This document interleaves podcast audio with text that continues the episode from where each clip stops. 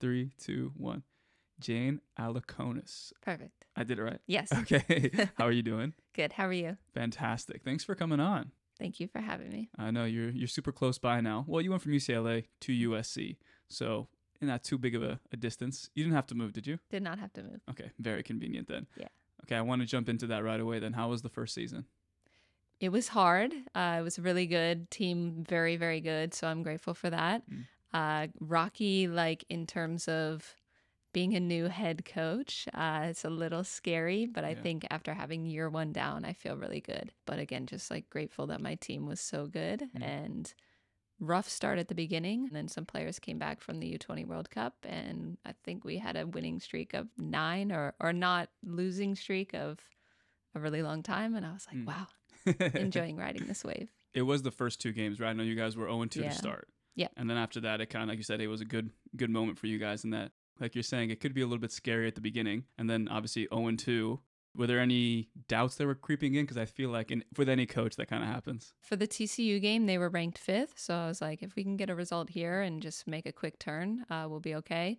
So that game was super important. And we came out with a goal in the first few minutes and then scored two more. So after that, I think we were onwards and upwards. But yeah, at the beginning, and, and really anytime I walk into a game with soccer, like you never assume that you're to win. So every single game you walk in, knowing you have to prepare the best you can to hopefully pull out the result. Mm. From your UCLA days, you probably had, were you super aware that maybe one day you could be a head coach and a lot of the things that maybe Amanda was doing or the staff around you were doing? Were you picking up on little things and saying, okay, there's going to be a time, hopefully, when I do become the head coach in transition, and I want to make sure that I'm not just letting every day pass and wasting this time? Yeah, my joke would always be I'm a head coach right now because I would have uh, U8s, U10s, U14s. So obviously that's way entirely different than what I do now. But I did feel like I've at least had the experience of leading teams and when I was in the classroom leading a group of 30 kids. So comfortable in that regard. But now that I actually know the role, like the chair is totally different than what I thought it was. Yeah, you have to almost trust yourself. You trust your voice Yeah. when no one else will, I think, at the end of the day. Yeah, your voice, your gut, and the people around you for sure. Mm. And you were teaching at one point hmm prior to getting into coaching. Yes. and that segue of you're speaking to a, a big classroom of people and then you're dealing with complex emotions of everybody how did that transition with you to coaching So I was in inner city Baltimore and I taught first, second, third, and 10th grade. wow Uh, obviously at different times, but I did 10th grade during summer school. To me, that was actually the easiest. So everyone says, oh, you're lucky you had the young kids. It was probably easy. Like they're still sweet at that age. Um, but my school was Title IX school, like 98% of, of students on free or reduced lunch. Mm. And just any sort of craziness you could kind of imagine on the daily basis, like we, we encountered. but yeah, in terms of prepping for becoming a coach, I always say, like, if you're going to get into coaching, you should teach first. Uh, a lot of people at the club that I worked at would teach and then come and coach kids or come and coach the older ones. For me, in terms of organizing, lesson planning, trying to differentiate for each person, it's super important. When I had first grade, you had some kids who barely knew the alphabet, and then you had kids reading chapter books. So you had to meet them where they were at and gradually just uh, chunk things so that they could learn the next step. But something someone told me when I first started teaching, they said kids will teach you very quickly what you're not good at.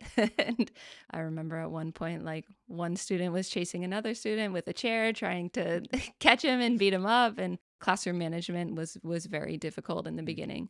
Uh, and you have to get that down before you can even learn to teach or get the kids to hopefully learn. But yeah, every single day, I think I was probably embarrassed and just giving it my all, and things weren't going well. And then over time, like when you really learn to hopefully get every kid on the same page and get th- get them to care for you, you care Mhm. for them, and listening and buying in, it's a lot easier. But yeah, certainly for a year, probably all three years, like every single day, you're really grounded and showed what you're not Mm. good at.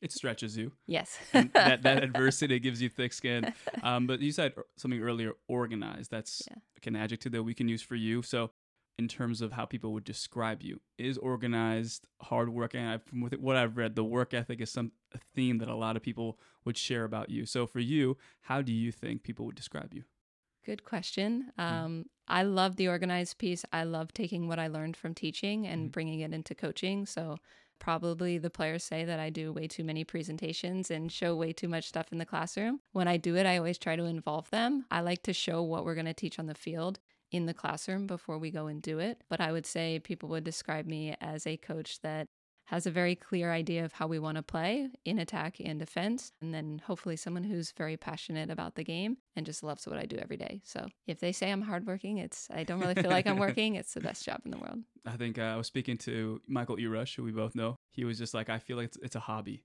and he's just we're so blessed to go to work and a lot of the things that we want to apply it's to a hobby not so much a job and a lot of the things that we apply we can kind of see if it worked or it didn't work versus i think some people who have like an actual job a lot of what they're applying is for somebody else Yes. and they can't really take away those lessons with them i think on a daily basis Yeah, for sure. I mean, how the team plays on the weekend, the results we get, like every single day, we can have a result and think, how did we do? And what did we do during the week that helped us get there? Or what do we need to get better at? Yeah. And you said presentations.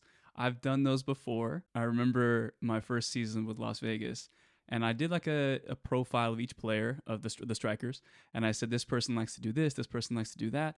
And I gave it the presentation, and none of that happened on the weekend. it's just like they never crossed the ball in any of the videos. And then all of a sudden, this goalkeeper had like four crosses, and I'm like, shit, I didn't prepare you at all. So I think, how, how have you been able to manage those presentations so that they're not taken literally? Yeah, I mean, I like looking at the data. I think that gives you a lot of good information as to how a team is dangerous and potentially how we could exploit them.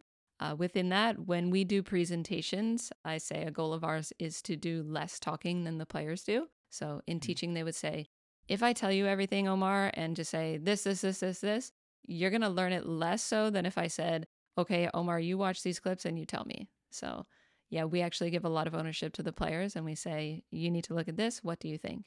Mm. And yeah, one day they were impersonating me and, and giving the presentation and they showed something. I say, now what do you think? Now what do you think? But it's very purposeful. It's like guided discovery. hmm I think guided discovery is such a unique skill, and young coaches don't use it enough. Yes, you want to be the one to say, this is what it is. You do this. Mhm. Very to the point. Yeah. I watched a coach do that one time and I could hear the boys because we were back to back in line and they said, Oh, I wish coach would just let us play. I wish I wish we could play. But I have a theory that if we let kids play 5v5, 4v4, depending on the age, and we did that for multiple hours per week, they would probably actually developmentally be better than if we just da da da da, and told Mhm. them everything that we know. yeah, no, that- that's very, very true. I think the we talk about a guided discovery is is huge. And for you, what are some misconceptions about you? Good question. um, I think maybe like I try to not emotionally erupt or take out frustration or anger on players. Uh, I like to be fairly cool. I think sometimes that comes across as as quiet or relaxed when I think deep down like I'm extremely passionate. I love the game. I love the players. I'm observing, I'm watching, but I'm not always screaming. Mm. So, I like Sarina Wiegman. She coached England, who won the Euros this past summer. I think she's incredible. Uh, I want the gold glasses that she has, and the I think it's a Marks and Spencer suit. But I love how she's just tuned in, stays cool, and makes the best decisions in a clear headspace. Mm. You can almost see certain coaches that don't react. Not that they don't have passion, but like I think we're just so used to in, in maybe the American culture of kind of like fiery coaches and that's how you get the best out of players. And in every movie they're depicted that way. Yes. So I think we can almost use that as the kids can expect it, so why don't we do it? Mhm. But in reality, it's more calculated, like you're saying. Yeah, for sure. I think it's the coach's role in a way to bring the energy up at training. But if you stop and the players bring it to me, that's even better. Mm. So I don't want to be the one that's always like dragging the energy out of people. When I talk to Mark Krikorian, who's one of my mentors, and I love him, I think he's amazing. He said that in his time at Florida State, he raised his voice probably less than 10 times. Mm. So I thought that was really powerful. It's that shared, yeah, shared accountability between the coach and the players. Yeah, it was a basketball coach. He- I, I don't know who it was, a famous one probably, but he was like, a plumber doesn't need a pep talk. If the plumber doesn't do his job, he doesn't have a job. Mm. Um, and I said that to the players one time, and they're like, what is she talking about? you tried it. Let me put that. Let me put that away. Never use it again. the plumber quote. And something you said too, I like, is the training environment. Yeah. How do you create a training environment? Is it something new every day? I was really lucky. A lot of people would hate this, but in my early years as a coach at my club that I played for, Mm. Uh, my director handed us all a paper and he said, This is your session plan, and you're going to do the same session. It was with U10s. Here's your coaching points. Here's the things you have to hit. We all follow, we have the same exact field size, same exact setup. Someone actually set it up for us. The Wow. timer would be the same, and it would be U9 girls, U9 boys, U10 girls, U10 boys. And developmentally, like we would have the same exact sessions. And so Whoa. I would do the same session 12 times. And he would say, These are your attacking principles. These this is what you bring out. So do the same exact thing and coach it. The philosophy in that club, like every single thing we did was opposed, every single thing was max effort. So I remember I did a warm up game one time and the the youth director, who I was friends with, it was okay, but he's like, Don't ever do that again. You stick to the lesson plan and you do it and you bring out these points and the club plays the same. Wow. So yeah, and, and at age seven, eight, nine, we would have seven v seven. So my my coach loved the diamond, so he would go two defenders, then a diamond. Once we got to nine v nine, four defenders, diamond. Eleven v eleven, obviously four diamond two. But yeah, everything in the club was like, you do this as hard as you possibly can. You ingrain that in the young kids, uh, and then it's automatic when they're older. So I know that was really just speaking to my background, uh, but I appreciate that I learned that way. Here in the college environment, it's the same idea though. Like we do everything with a sports scientist, John Cohn. He's one of my idols, mentors. He's really, really genius. But he'll help us plan stuff down to the rep, down to the minute, number of players, size of the pitch. Obviously, in the women's game, like we've seen far too many knee injuries, injuries in general. So we're extremely careful that we do everything as hard as we possibly can, as realistic to the game as we can. Like it should look like a cutout of the game, but that we do it very, very safely. Wow. Yeah, it's crazy, but it's awesome. Yeah. Not a lot of people have those resources though. Yes. So how would you suggest so that you don't get caught maybe in the club director role that you experienced? How would you advise young coaches out there who don't have that? I would say if your club gives it to you, like attacking principles, defending principles, and gives you themes within, try to stick as close you, as you can to those. Even though they might sound simple, like I would be given the session that says, here's your attacking principles, and it was WIMS hmm. with improvisation, movement, penetration, and support. They drilled it into you, huh? Yeah, yeah, yeah. And so they would say, these are your only points. This is what you stick to. And we do attacking principles for all of fall. All of spring, that was your defensive principles. But I would say have a clear idea of how you want to attack, how you want to defend, and do everything within that. So we we start with a game model, and I would imagine some club coaches course. do that. Of course, yeah. And always going back to that. So we try to say in every activity we do, are we bringing those out? But the language, we try to make it as simple as possible. Uh, I learned that from one of my mentors named Erwin, but he would say, when you have the ball, you only have two options you keep it or you attack. Everything that he has in his game model are words that you can easily shout to the players. So, team wins the ball, he either says keep it or attack. We're also super fortunate that we worked with a goal scoring expert or someone who's studied goals, and he's taught us the difference between A shots, B shots, C shots, and D shots. His name's Mark Simpson, but he's revolutionized how I think about getting into what he would call the gold zone and Mhm. creating clear cut opportunities on goal. So in attack, we use a lot of that philosophy. And in defense, we say, how do we keep the other team out of what we call the red zone? Wow. Yeah, it's awesome. And they you guys do this how often every season? Is it like at the beginning of the season or do you guys have periods that you do this? Yeah, so beginning of season, we have very, very clear pictures of this is how we want to play, this is how we want to defend when we're in this area of the field. And I model it off of whichever team I think gives the clearest pictures of it, mm. but I try to use pro women's examples. We broke it down so simply that the players were like, this is too easy. and we're like, all right, then if you score zero, or you have zero goals against, then it's too easy. Mm. But yeah, we show them very clearly in pictures and then put it on the pitch. We have nine male practice players, which is incredible for us. Yeah, so if we do something and we want to test out if it's sturdy or robust, we play against nine men plus maybe two of our players and see how it, it works or where it breaks down. I honestly didn't know the resources you guys had or like the the I mean sports science plus like a goal scoring expert. That's I've never heard of that before. Maybe because I'm on the goalkeeping side, so I try to stay away from that. we call it goal scoring. maybe I should maybe I should take that course and then pass that information to my goalkeepers. Um, that's for me when you maybe have a little bit of success as a coach. We've talked about this before on different episodes, but like you can almost take your foot off the gas and say, okay, you know what, it's worked this way. And there's no reason for me to reinvent myself. There's no reason for me to change anything. And it seems like I kind of would relate that to you in the sense of whenever you're faced with an obstacle, you never look for the easy way out. You always say, How can I not reinvent myself, but how can I add something new to this? Yeah, they say that the biggest predictor of success is being able to adapt, Mm. and we expect that out of our players.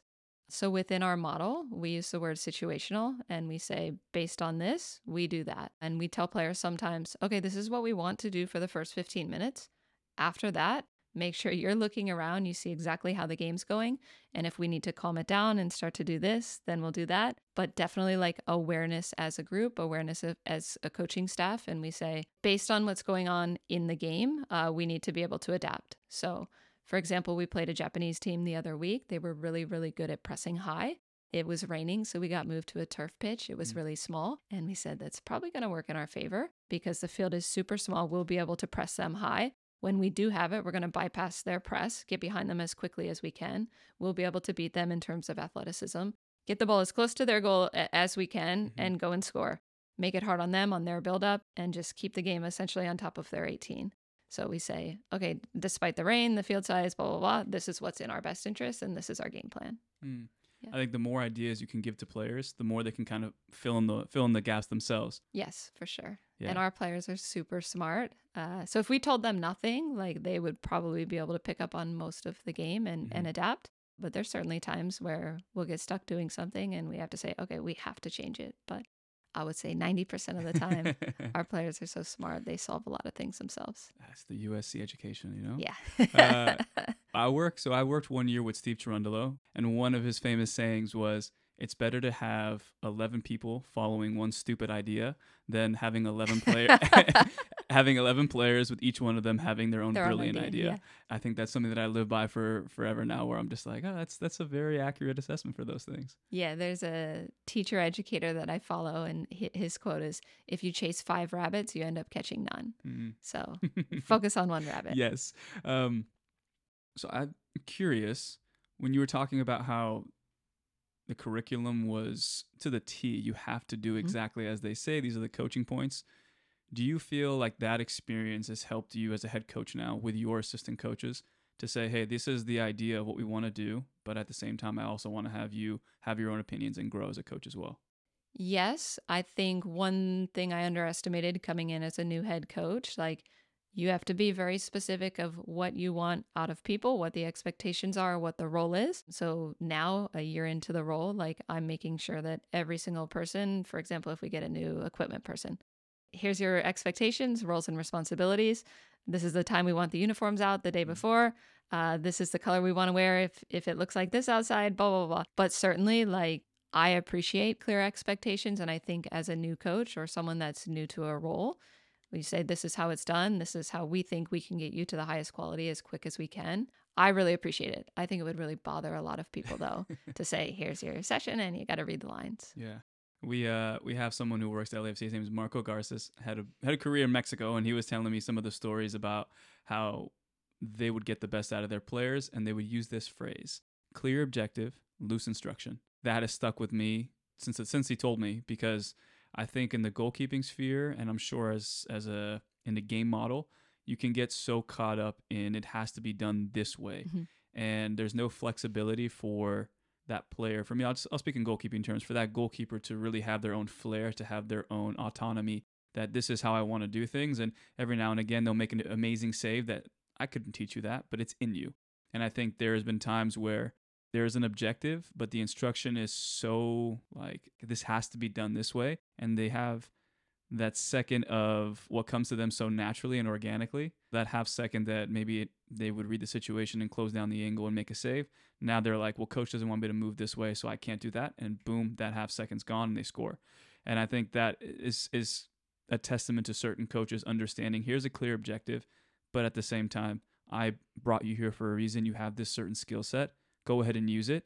You create, do what you got to do, and then I'll reel you back in if you go too far.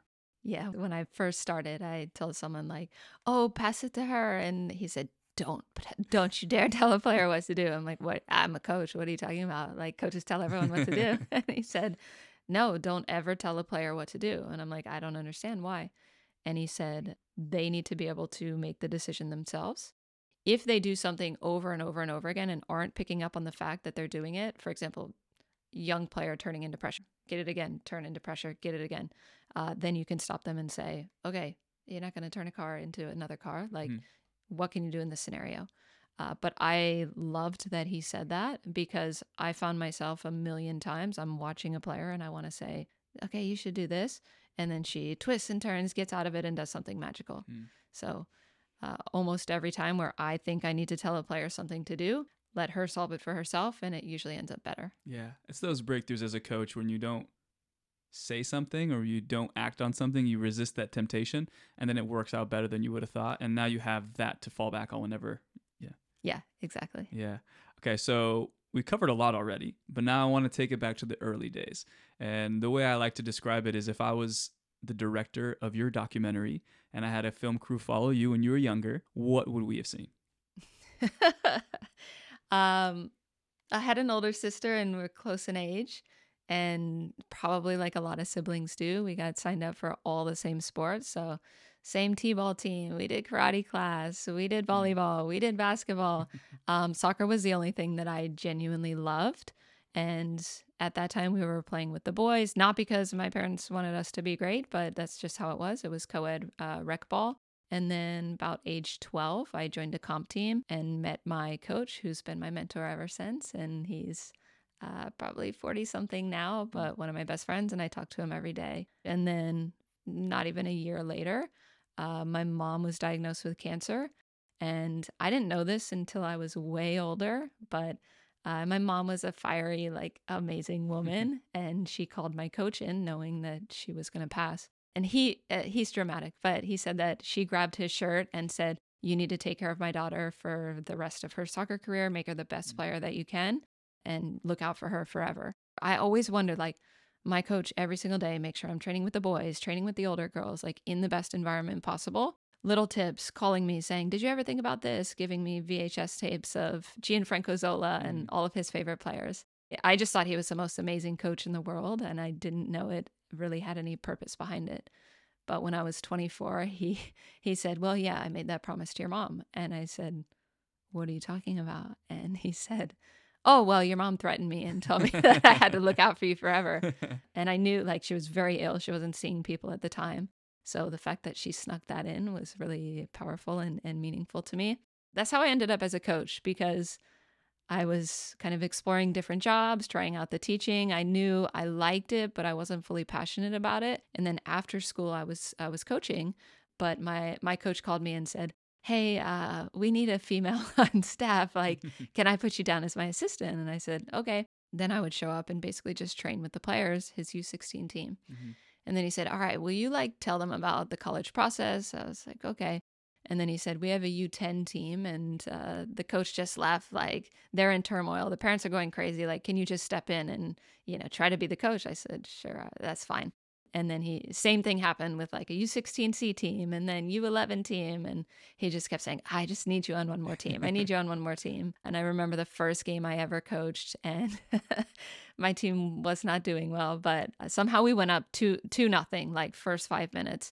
And then we got fi- five goals scored on us. And after I called my coach and he was like, how did it go? And I said, it was amazing. And he said, what was the score? I said, five to two. And he's like, that's brilliant. You won your first game. And I'm like, no, we lost five to two. But I loved every minute of it and just, especially like working with young girls and seeing them being able to express themselves on the soccer field and battle and be tough and kind of bring out areas of their personality that maybe in the classroom or other environments aren't always encouraged. Yeah. Like it's just an awesome space for all of us to be in after school or work or whatever. I've loved it ever since, and I still love coaching the little ones. It's one of my favorite things. Yeah, it seems like your emotional intelligence, if I would say that correctly, EQ, is something that um, you were very aware of. Where did that start from?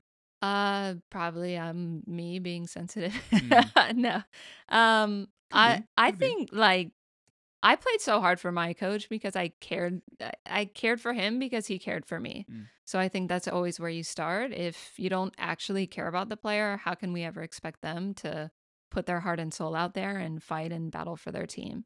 Um, so Yeah, I always feel like we come every single day and it's easy to go through, okay, we're going to do this drill, then we're going to do that. Oh, you scored a nice goal. Good job. Okay, you need to work harder. But do we actually genuinely care about them at the human level? So I try to make sure that they feel safe and like they can play what they think is the best choice in the moment and they're not going to get screamed at for mistakes. Uh, when I coach the younger ones, I would one of the first things I say to them is, I coach Jessie Jessie Fleming, who's at Chelsea now and one of the best players in the world. And I said every single day she would make mistakes.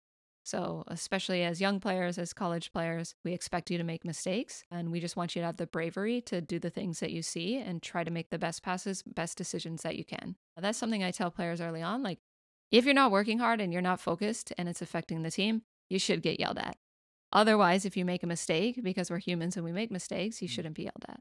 By the way, all your mentors should be so proud of you. like it seems you. like you've had so many, and they've been, I'm sure, validated that their investment in you has gone to where it's gone.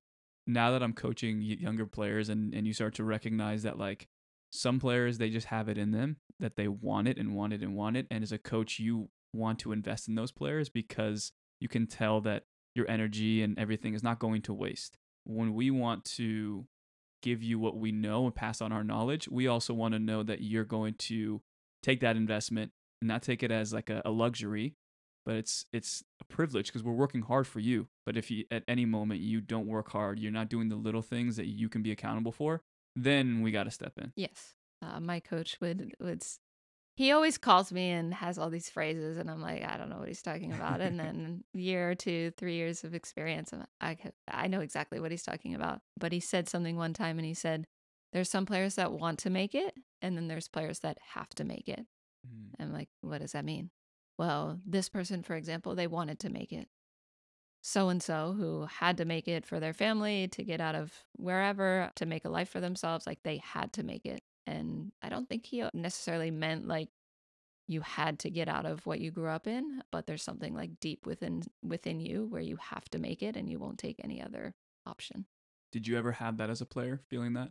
Yeah, like a, one of my players asked me the other day, she said, What were you like as a player? And I always joke and say a goal scorer, which I wasn't, but I said I was just extremely competitive. Like I wanted to be the best player on the field. I wanted to win. I wanted to fight for my team. And honestly, like every moment of the game tuned in to do that. So I wasn't super fast. Uh, and I, honestly, I don't know how I was fortunate enough to play at Duke and on youth national teams, but definitely the competitive piece was there. I want to talk about those national teams. What was that? Was that a phone call or how did you get invited to those?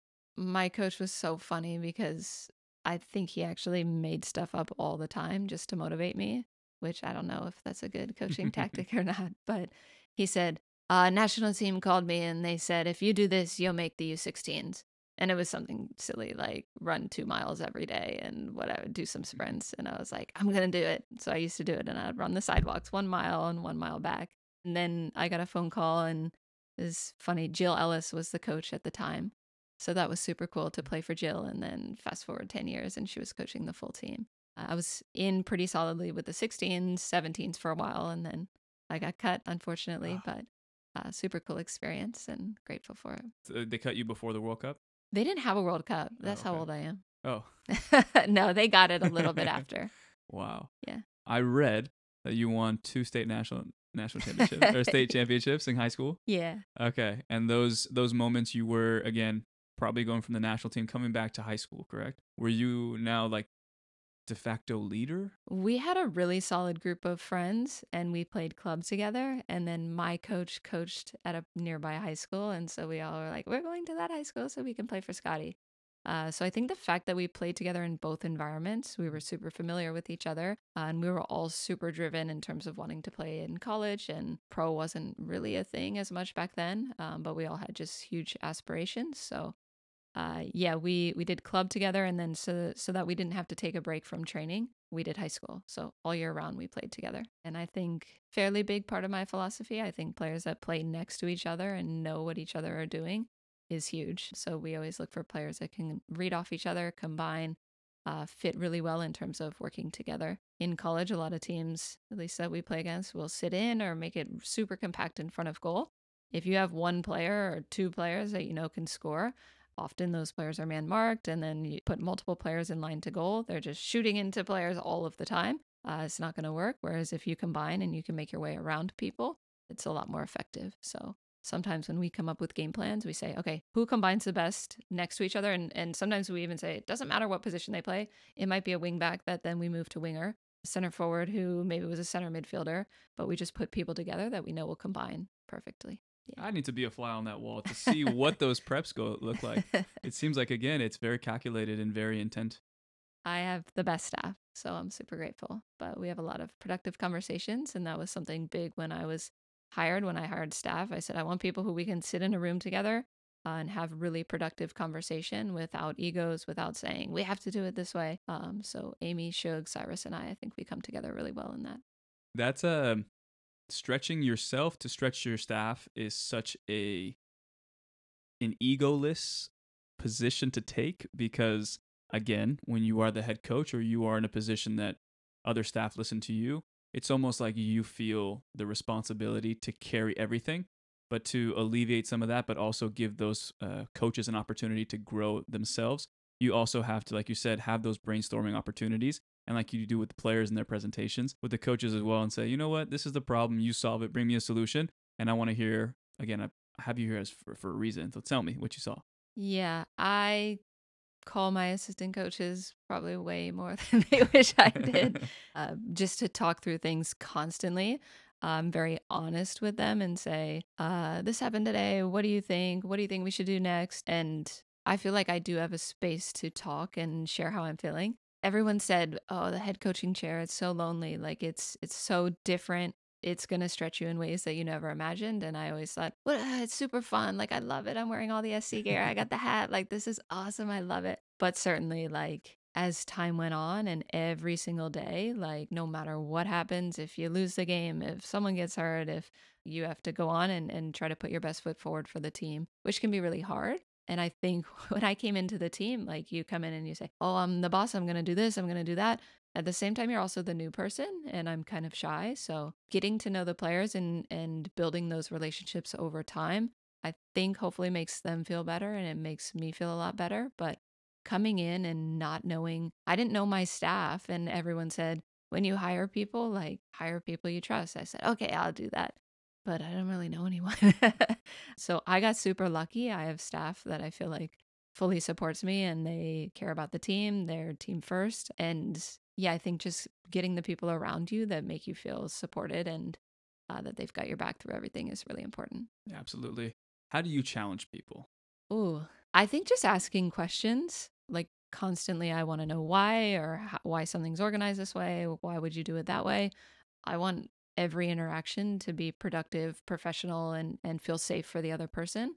Um, so just giving them space to speak their thoughts and try to get things the best that they can. I'm not the one that's gonna chase you and be fiery and embarrass or anything like that. But if something bothers me, like I will say it straight to your face. Mm.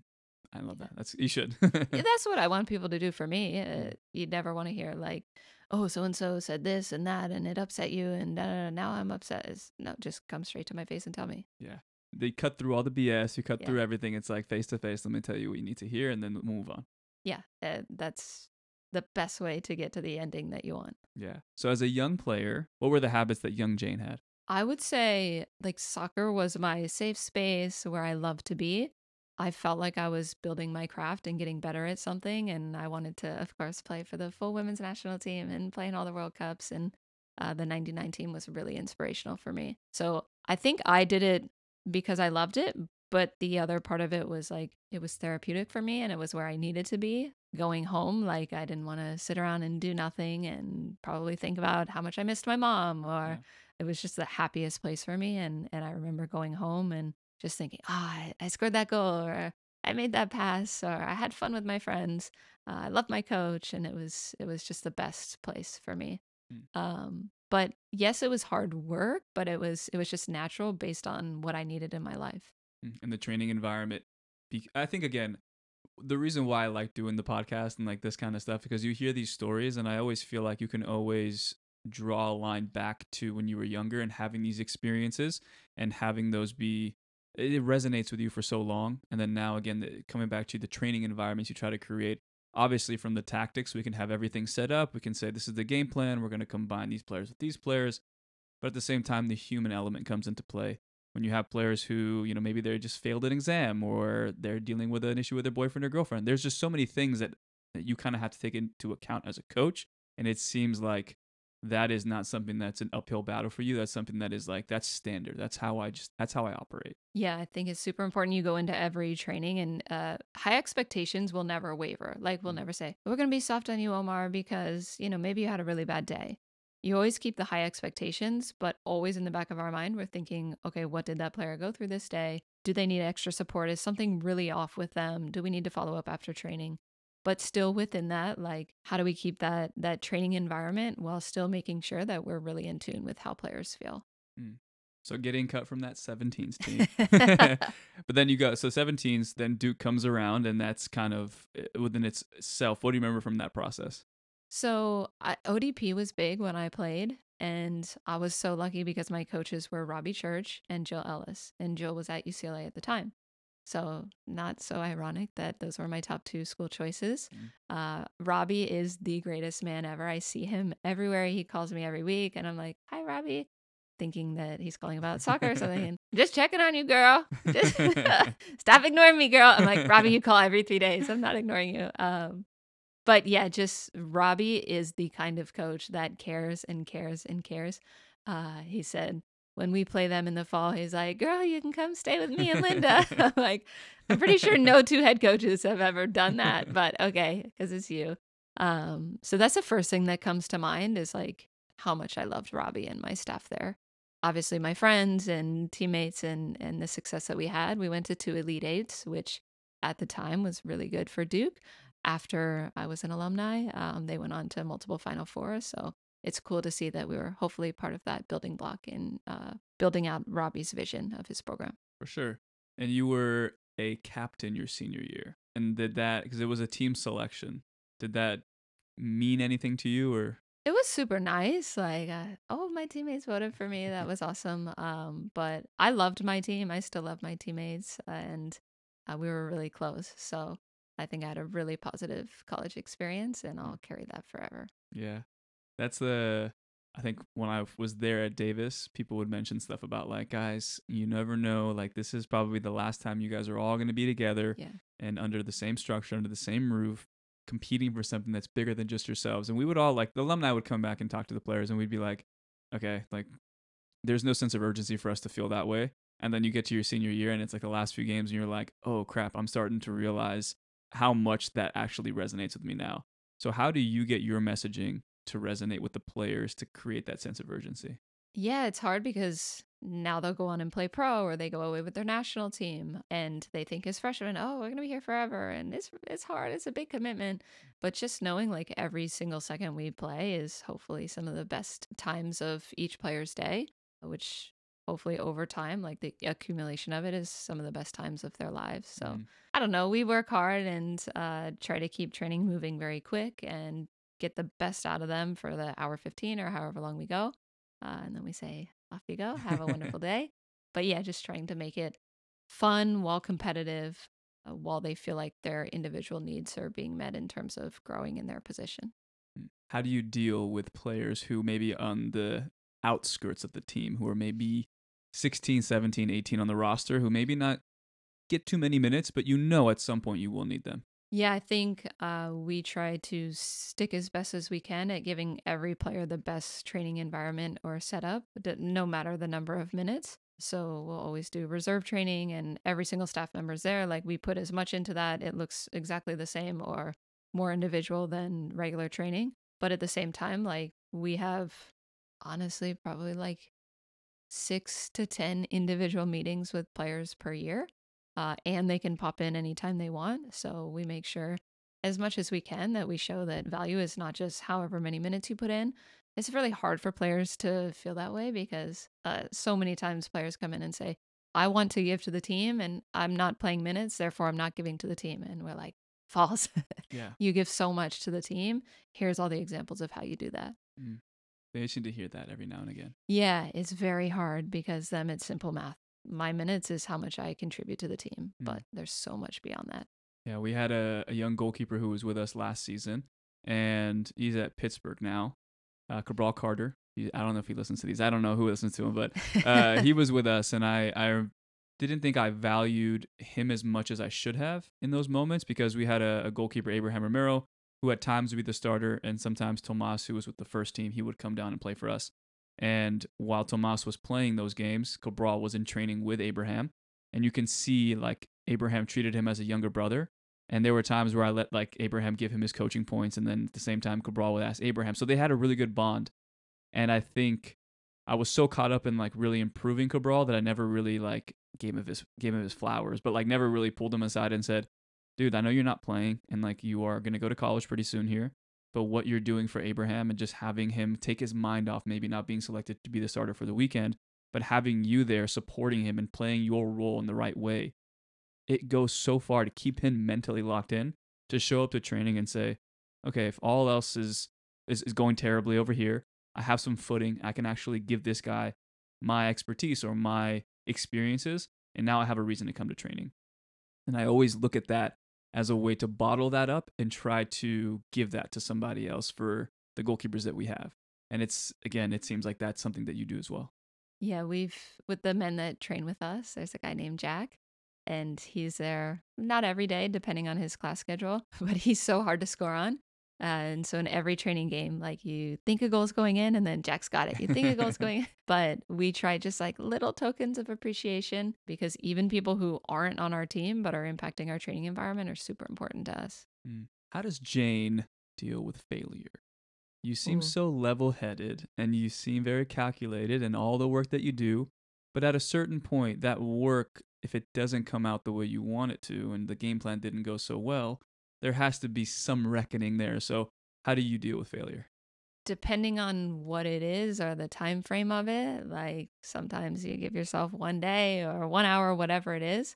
For example, we were upset in the tournament and it was terrible and horrible. And after a, a good solid first year, we it ended really poorly. And I, I remember talking to Robbie and he's like, that puts a damper on the entire season. Like you did amazing. You you beat Stanford, you beat Cal, you beat UCLA, and then boom, you lose to Irvine.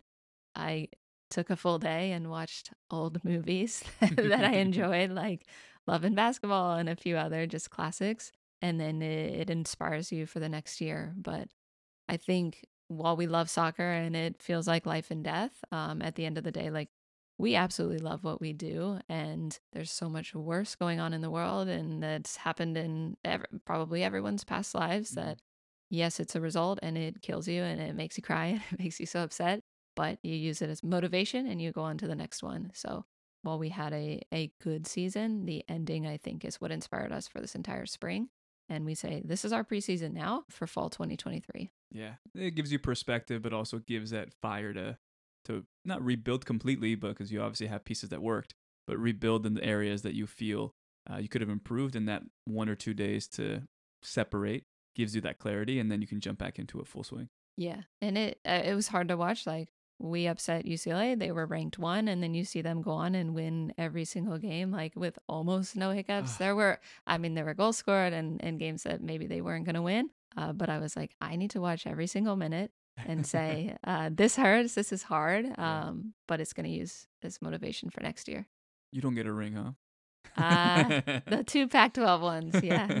But well, I do have a quote from Jessie Fleming here. she didn't give it to me. I just found it. Let me see. This is one that I wanted to transition into a question. So uh, she said, when you got the, the head coaching job at SC, she said, Jane brings a willingness to learn and evolve that is contagious to those around her. So, how much value do you place in having the awareness that you don't know everything?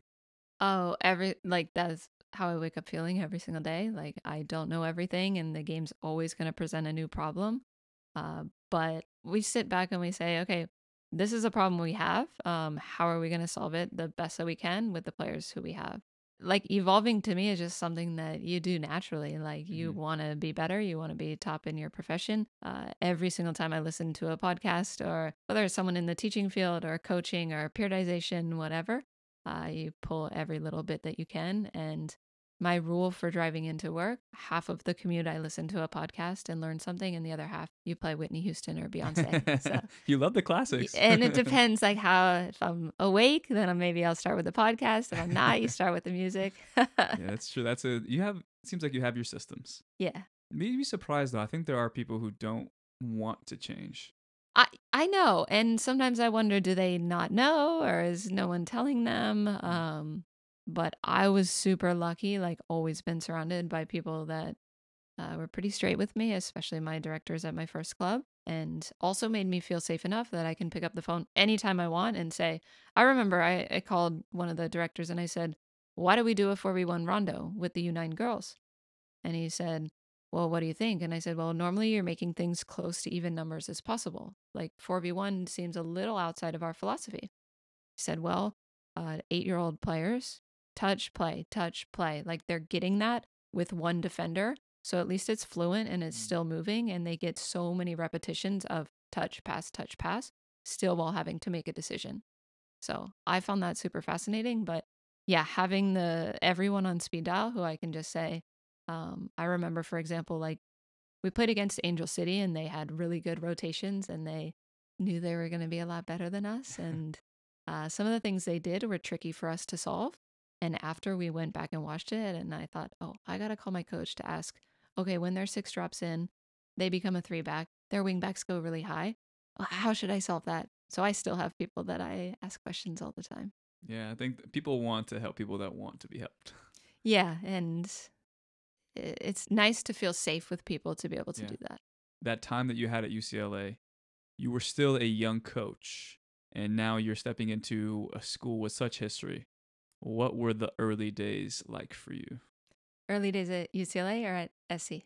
At UCLA first, as a young assistant coach, because you were you were the first assistant at the time, or Uh, I started as volunteer. really? Yeah, it, I started as volunteer, um, and then a coach took another job, and then I was full time assistant. But I was Mm. actually never first assistant. Wow. Yeah, so Okay, take me through that then. I didn't know that. yeah, just honestly, um, after my head coach had left, I wasn't quite sure what I was gonna do. I sort of wanted to stay in LA, but open to whatever. And then the SC job was still open, and I kind of waited around a little to see what would fall out at UCLA. And then I just sent an email to my now boss and I said, I'm interested in opportunities at USC soccer. I didn't know if they already had a head coach and I just wanted to be part of a program, a prestigious team. And she said, uh, Can you come on Zoom for this interview? And I said, Okay. Um, and it started with that. And then it goes into a really big interview with kind of Mm. all of the admin of the university and all the higher ups. So Wow. it was actually a very daunting day. You go through probably 20 people. But Erwin, uh, who's now at Indiana, I know when he did his interview at Duke, he said, I did an entire tactical analysis of the whole season before. And I came in and I said, This is what I think. Um, so I tried to do something similar and make sure I had slides and everything prepared and being able to answer, like, where are kind of the vulnerabilities within our team? What would you do to keep our attack going or improve areas that haven't gone well for us? Um, so yeah, I took a day that I did not leave the sofa and was just like, oh my gosh, this, that, corner kick. So it was pretty crazy. Yeah. From a volunteer role. Tell me about those days then. That was cool because I felt like I could pick up the pieces that I wanted to do, contribute, but I had some flexibility because I was a volunteer. So I like to do a lot of our team film analysis and I did a lot of our session planning because I'd had a lot of honestly not experience in developing it, but people giving it to me and telling me what was best Mm. in their thoughts. Um, and I aligned with it. So I did a lot of, yeah, kind of designing how we would train and our own analysis. So Wow. yeah, it was super cool. Like when I was at UCLA every single day, I remember being at training, looking around and saying, "Oh my gosh, I get to do this. This is my job." Because in Florida, I was at a club and I had four teams and still living at my dad's house because he couldn't pay my own rent. Um, and then came out here, and then LA Breakers gave me some awesome opportunities and pieced it all together and made it work. Wow. And that was 2018. Yes, 2018, you were a volunteer, and then 2019. So you guys won the Pac-12 in 2018 or 2019, 2020? uh, 2020, 2021. Okay, I got those years mixed. Okay, I think. the last I two think you're years, right. I I think you're right, right. I think you're right. And um, I, I honestly I think it's such a it's so valuable to be in that volunteer role and be aware of where you stand in in the totem pole. I think because I've said it before, like nothing is expected of you. If you sit there and you just say, okay, you know what, I'm miserable, this job sucks, I have so many responsibilities, but I'm not getting compensated fairly or what I think I should be compensated wise, you can really feel like every single day is just miserable. But the more you can do things behind the scenes when there's no pressure on you, but put that pressure on yourself to make it at the highest level, then when you transition into a paid role, like you're saying, it's plug and play, nothing changes. Yeah. Part of my role was during the first half of games to go up to the highest point of the stands, take pictures or videos so that we could present at halftime. Uh, and I was like, this is super cool. It was not always the best, like being separate of the team, but I, I liked it because I got to just look high up. You see the whole picture. You're you're getting images. You can send them to the coaches live, or you can show them at halftime to the players. Mm. And I was like, wow, this is a really awesome that I get to at least put together the halftime presentation. But yeah, it's like you just dive in with whatever you can give and what you like to do. And I was coaching with J- Jessie Fleming. I get to watch Jessie and Viviana and Delaney and a bunch of other players every single day. It was best job. I'm yeah. sure that is that where most of your tactical style of play was was formed and created, or did you have like every step of the way you started to add little by little? I think it's like a mix of all the coaches that I've worked under. Our uh, club, I think, was really informative for me because my coach was very specific how he wanted to play. Um, and I used a lot of his activities and theories all throughout my career. But mm. yeah, I think you saw the college game right in front of your eyes over and over and over again. You learn the Pac 12, you learn different types of teams and what they like to do. Um, so by the time I came here, I think I felt like, okay, I know the school, what they like to do, what that staff likes to do. But yeah, definitely like super informative just sitting back and watching. Mm. So far, I know you've done, like, it hasn't been the most natural path. And I don't think even natural path is a proper phrase because I don't think anybody's pathway is something that you can go and say, This is exactly how I planned it to be. Very rarely. Um, and I use this quote from Steve Jobs all the time. It's when you look forward, you can never really connect anything. But then when you look back, you start saying, Oh my God, I was supposed to meet that person at that time. And that's what that happened to here and here. Everything led to something. So, in, in your, I guess, still young coaching uh, moments, what has been the proudest moment for you in your, your career? Uh, that's, that's a tough one. I think honestly the everyday of watching and whether it's an 8-year-old player or a 22-year-old player like seeing them express themselves and battle and be confident and uh, just play their game is is what's happiest for me. Obviously like winning always feels really really good. Uh, i always say that the minute before the goal that we scored against stanford was one of my it's the clip like I would send to my friends and be like, "Watch my team, it's so awesome." I put it on my Instagram the other day. I've seen it. I've seen um, it. But to me, I watched players that felt confident in making their own choices, awareness of each other, uh, and working together to score an amazing goal. So maybe that's a weird answer, but I think that minute makes me very proud and just getting to work with the the women who I get to work with every single day. Like like seriously, I work with her and she goes and plays national team, and I work with her and she's smartest person at USC or whatever it is. um, I'm just super proud and grateful. That's awesome, and I think again the some of the players that you do have the profiles, national team, and all that. So if any young young women out there are listening to this, what kind of a player does Jane look for? That's so funny. I just wrote this today. okay. Um, so we have five stars, and we say uh, we don't expect you to come in being five stars, but our five stars, what's important to us, um, we say you have to work extremely hard in school, extremely hard on the soccer field.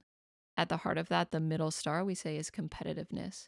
Because to me, uh, you, you can be a good student, you can be a good player, you can be a good teammate, you can be professional, but if you're not competitive, like you're never going to truly drive your team to win. So, most important part is there. Um, professionalism is one because obviously you have to be on time and you have to be a very, mm-hmm. very presentable part of our our team. And then the fifth one is being a good teammate or being a good person. And I told the players, like, I'm gonna ask around on campus whether it's a person that works in our cafe, uh, whether it's a person that that works here or someone on the men's team like how do you treat them have you been welcoming have you shaken their hand have you said hello do you make them feel like they're included in our environment mm. so Uh, but when we're watching recruits, like we stick strong to that and we say, is she impacting her team? Obviously, goals are easy to see. Is she stopping goals? Is she the engine behind her team? Um, but doing something that helps your team get results. Are you competitive? Like I'll go and watch a player and she's she's on the U17 national team and she's in the World Cup and has the highest price tag and she's not driving her team to win and she's not making plays that push her team to be the best. And I mm-hmm. say, okay, I'll pass on that player, but I'll take the player that's playing the nine and hunted down center backs over and over and over again, scores over and over and over again. And maybe she's wearing a different jersey and doesn't have the national team on her resume. Uh, but we see character wise, like she works and she, by the time she's in college, and she's just going to kill it. I love the character piece. Like, that's the first question we ask. Like, does she work and work and work for the sake of her team? That's what you ask like, uh, the head coach of the like within staff if we say do we want this player well she she worked today but character wise like this happened so mm. um yeah team first works extremely hard helps her team win mm. um and then obviously being a good person I think a lot of players don't recognize that we aren't uh, naive. We're very aware of what's happening off the field, and a lot of things are shared with us. And I think they kind of just go about their days and recognize, oh, if I'm good in front of you, in front of you, and you say that I'm, I don't meeting the standard, but then as soon as I go off the field, you start changing your your your mm-hmm. tone and your personality, it'll come back to us. So anybody who's listening and watching, just be very mindful that like if you're going to be a part of this program or a program that the coach has those values, it needs to be your lifestyle. It can't just be something you turn on and off because again, you're representing not just yourself but the entire group. And again, that's it is contagious with the team. Yeah, one of my favorite things that uh, coaches and I watch at halftime, we say, How do you look at your coach? How do you look at your teammates? How are you talking? If your teammate scores a goal, what do you do? We look very closely at is she going to be a good fit and and be a good teammate. So uh, there's nothing worse, honestly, than coaching someone that's like me, me, me before the team. Uh, so we try to filter that out as quickly as possible when we're recruiting. Okay, you guys heard that first. Okay. uh, Jane, I've kept you here for a while, but I just wanted to say thank you so much for coming. Thank you for having me. I'd love to have you back on at some point. and and I've been trying to do the second episodes that I do with people. The first one is about their life and and kind of like what they value, um, but the second time would be more style of play sure. and kind of how you create tactics and do all that stuff. And it seems like that people are are like you, listen to podcasts on the way into work that are hungry for it. So if you're willing to, we'll have you of back course. here at some point. Of course. thank you so much. I do this awkward handshake all the time because the microphone's always in the way. Thank you.